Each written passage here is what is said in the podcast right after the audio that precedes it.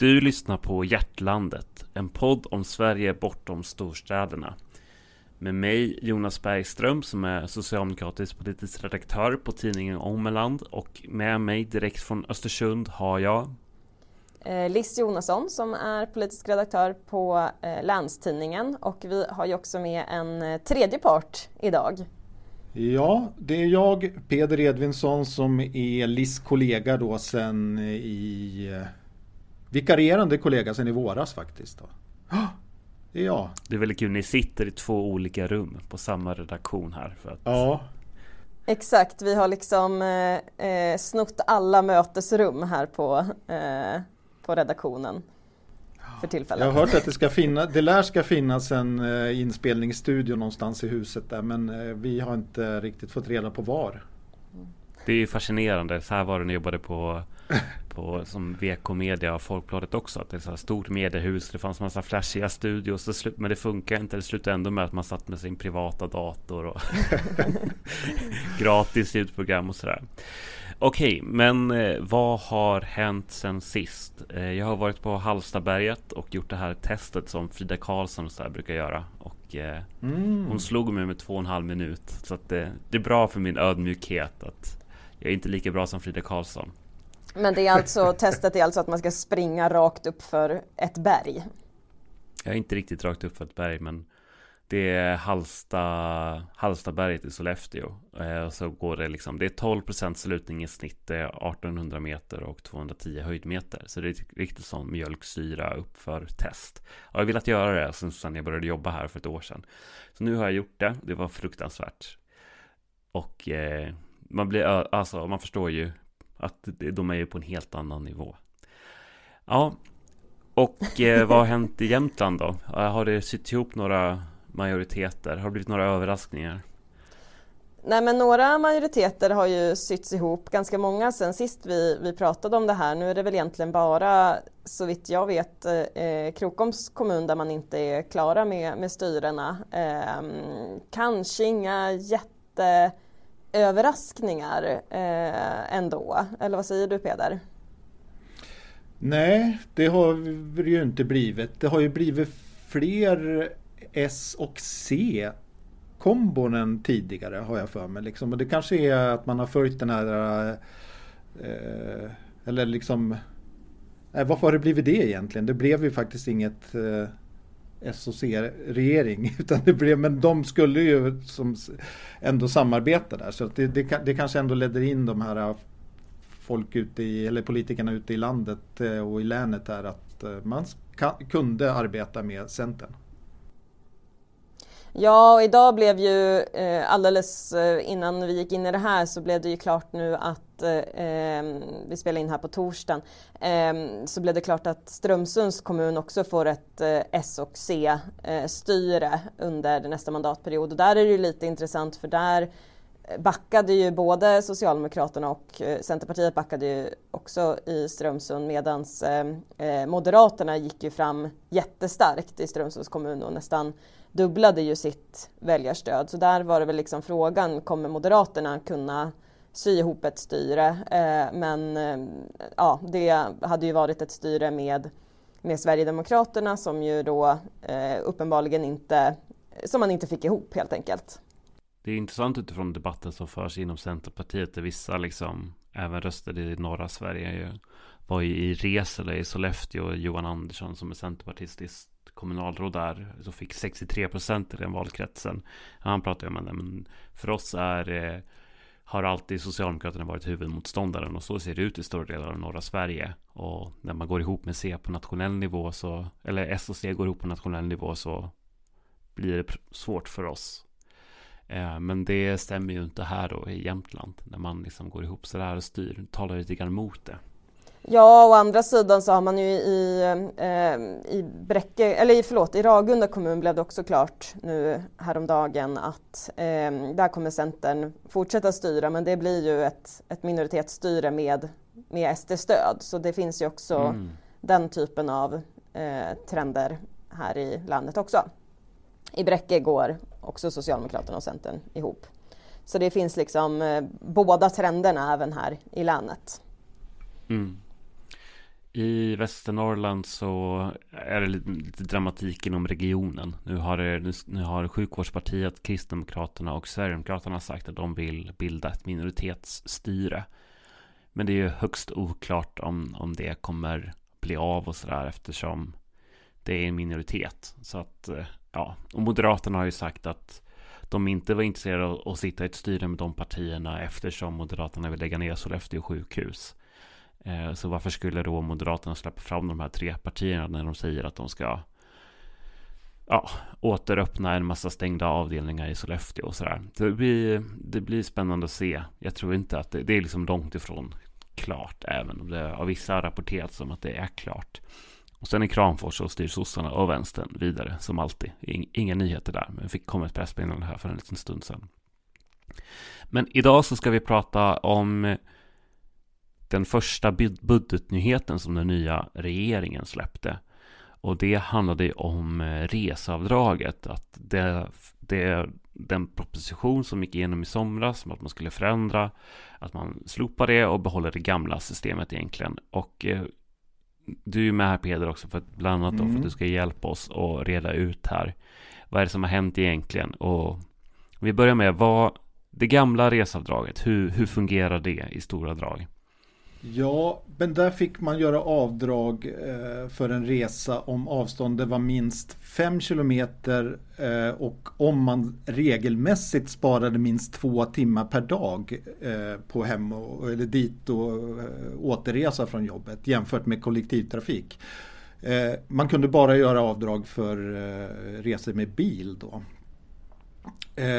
Det här har ju varit ett problem, har alla har tyckt det, liksom i 30 år har man försökt att förändra det här på något vettigt sätt eftersom det har gynnat biltrafiken. Eh, man, eh, kollektivtrafiken har ju inte varit inblandad i det här eller någonting. Så att när regeringen kom med ett förslag i fjol höst, ja, för bra precis ett år sedan och det som då den här propositionen som det togs beslut om i somras så var ju nästan allra väldigt glada över det här för att äntligen så skulle alla transportslag eh, inbegripas i det. Liksom både bil, eh, cykel om man hade det till jobbet eller kollektivtrafik. Eh, även elbilar skulle få eh, samma ersättning då per mil.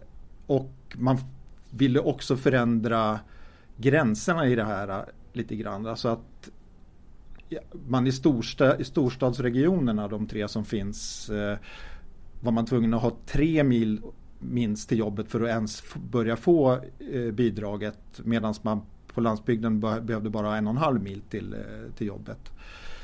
Eh, och ja, men det här skulle ju lösa, ja, men i början på året skrev jag en text om det här eh, som handlade om då, då låg förresten bränslepriserna på kring 20 kronor liter. Nu har de ju stigit ännu mer, i alla fall eh, dieselpriserna. Men eh, det här nya förslaget kändes vettigt då för att få ner eh, konsumtionen av drivmedel, fossila drivmedel men samtidigt fortsätta gynna de som måste ta bilen till jobbet i glesbygd då, där det inte fanns eh, kollektivtrafik. Och så skulle ju förslaget också gynna de som bor i storstadsregioner där det finns mycket eh, bra kollektivtrafik att utnyttja att lockas att använda den då istället för att sätta sig i bilen de här sträckorna som de åker. Så det är i korthet ungefär vad det, vad det handlar om.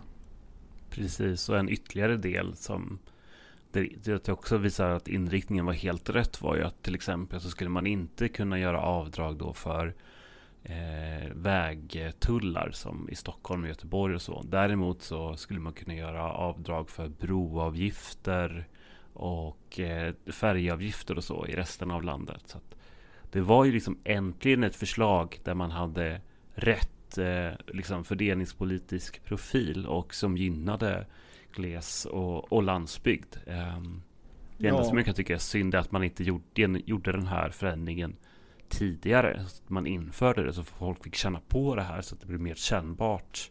Och om man då vill ta bort det. Ja men precis. Ja, men de här trängselskatterna har ju till viss del att man försöker förbättra luftkvaliteten i de här storstäderna. Liksom. Men med det här när det här för, förslaget nu går tillbaka till de gamla reglerna så på, då får man ju liksom eh, Ja man får det, det här trängselavgiften ersätts så att säga liksom så att det fortfarande, det blir inte dyrare eller man får inga incitament att lämna bilen hemma liksom så att eh, luftföroreningarna riskerar att bli de samma. Nej, och man gjorde ju också, alltså den eh, förra S-regeringen gjorde ju också dessutom vissa, vissa förändringar som ju riksdagen eh, också godtog i, efter att eh, ja, men kriget i Ukraina kom och eh, priserna på bensin och diesel gick upp så gjorde man ju det här eh, gamla förslaget till, till förändringar gjorde man ju det liksom ännu mer träffsäkert genom att bland annat då ehm, ja, men få in eh, eh, att avståndet skulle vara för hur långt man behöver pendla skulle vara ännu längre till exempel. Eh, så att, och det, hela poängen var ju någonstans att just ja, men rikta de här reseavdragen till att de som verkligen behöver ta bilen ska, eh, ska också få, få ersättning för det eh, medans de som eh, ja, men som kan välja kollektiva lösningar ska uppmuntras till att välja mm. kollektiva lösningar.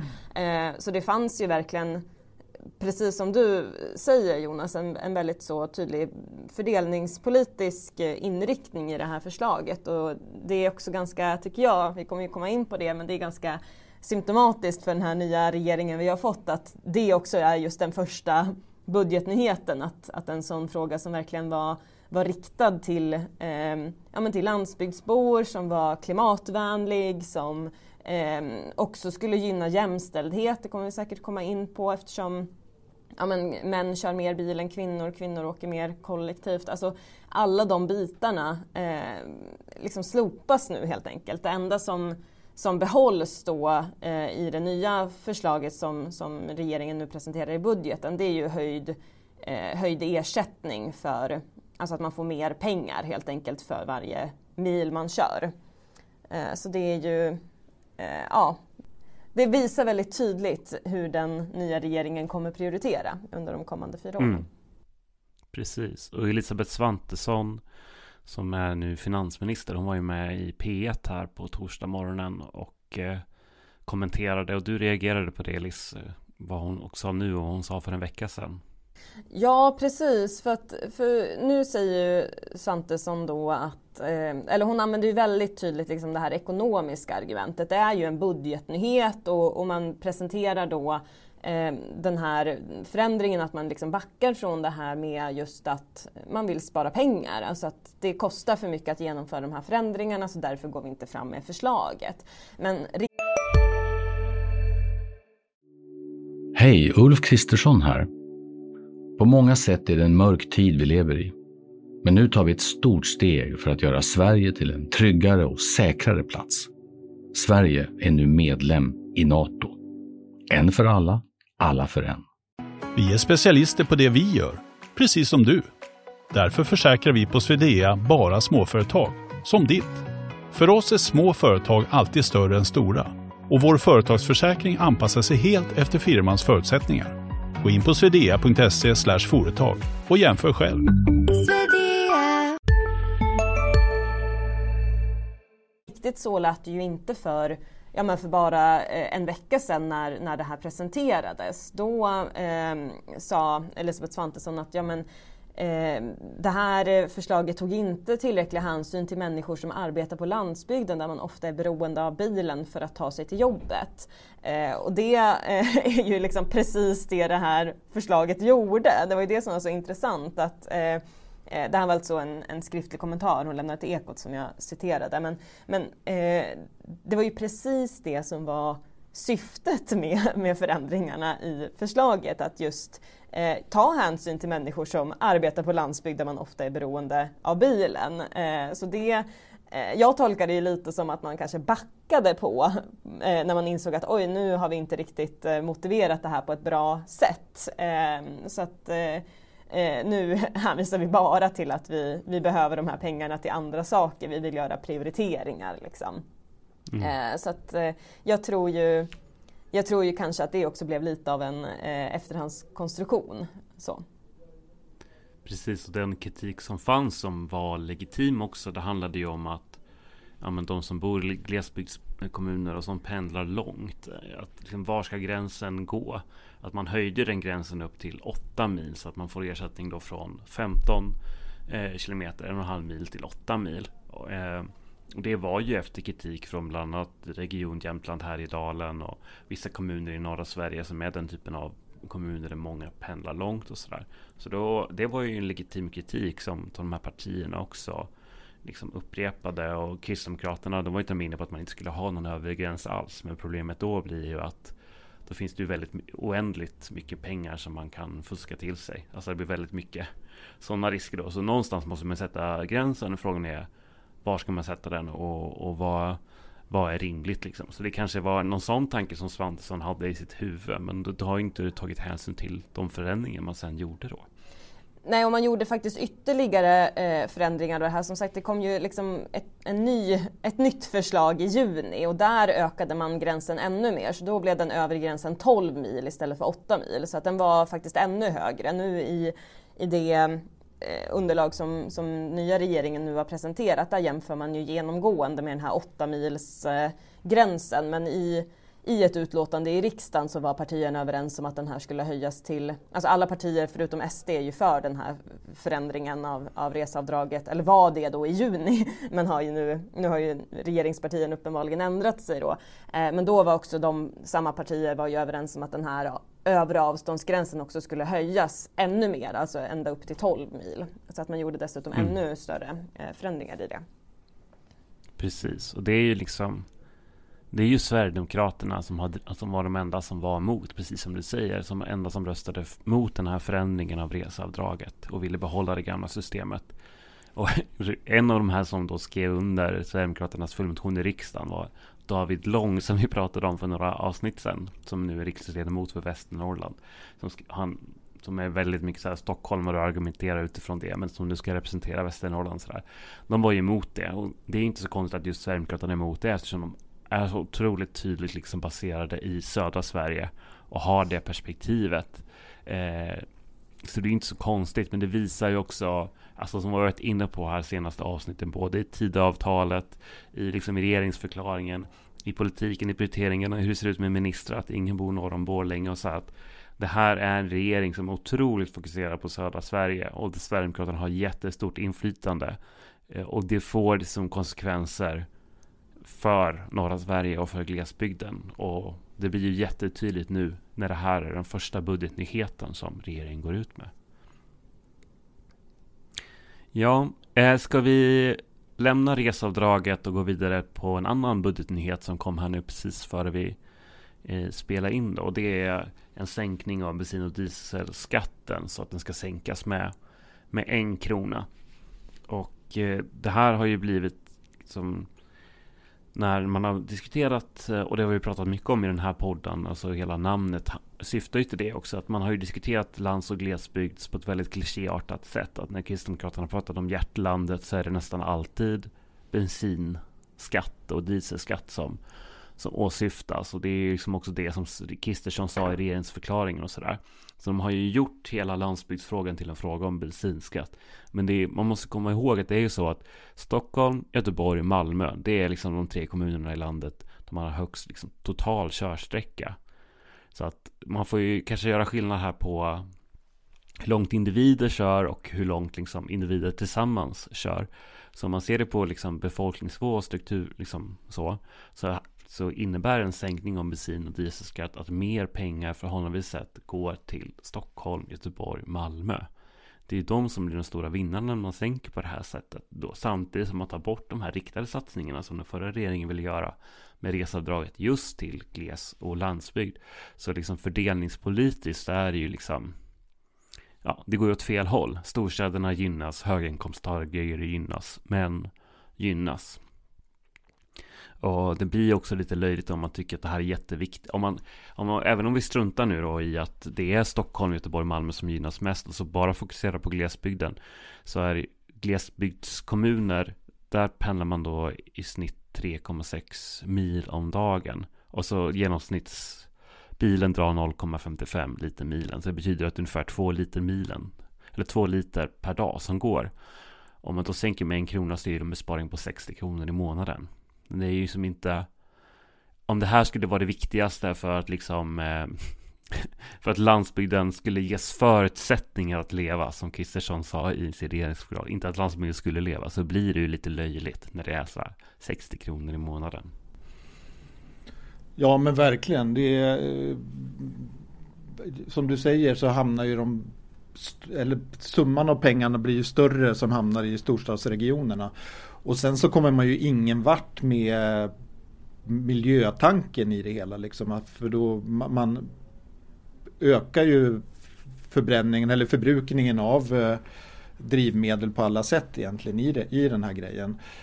Eh, jag tänkte också på det här apropå avdragen där så ska ju inte folk som kör elbil nu få avdrag. Eh, och där skulle vi ju kunna, eller man skulle ju gärna se att folk blev piggare på att använda elbil just för att sänka beroendet av fossila drivmedel och till slut också minska koldioxidutsläppen i, i atmosfären. Liksom. Och det, det går man ju helt miste om med både den här äh, sänkningen av bensinpriset, borttagningen av reduktionsplikten äh, och äh, reseavdraget i den här nya varianten. Då. Nej, men det är ju verkligen, och det, är också, det har vi också varit inne på, att på miljö och klimatområdet så är ju den här hela, alltså både det som, eh, ja, som har presenterats i Tidöavtalet, eh, som är överenskommelsen mellan SD och nya regeringen, eh, det som eh, Ulf Kristersson pratade om i sin regeringsförklaring och nu också då ser vi det på de budgetnyheter som hittills har kommit så blir det ju så himla tydligt att på miljö och klimatområdet så görs ju en sån enorm ambitionssänkning. Nu tycker inte jag att eh, personligen att liksom den förra regeringen kanske hade nog höga ambitioner för, för miljön och klimatet men i, i jämförelse är det ju en otrolig skillnad.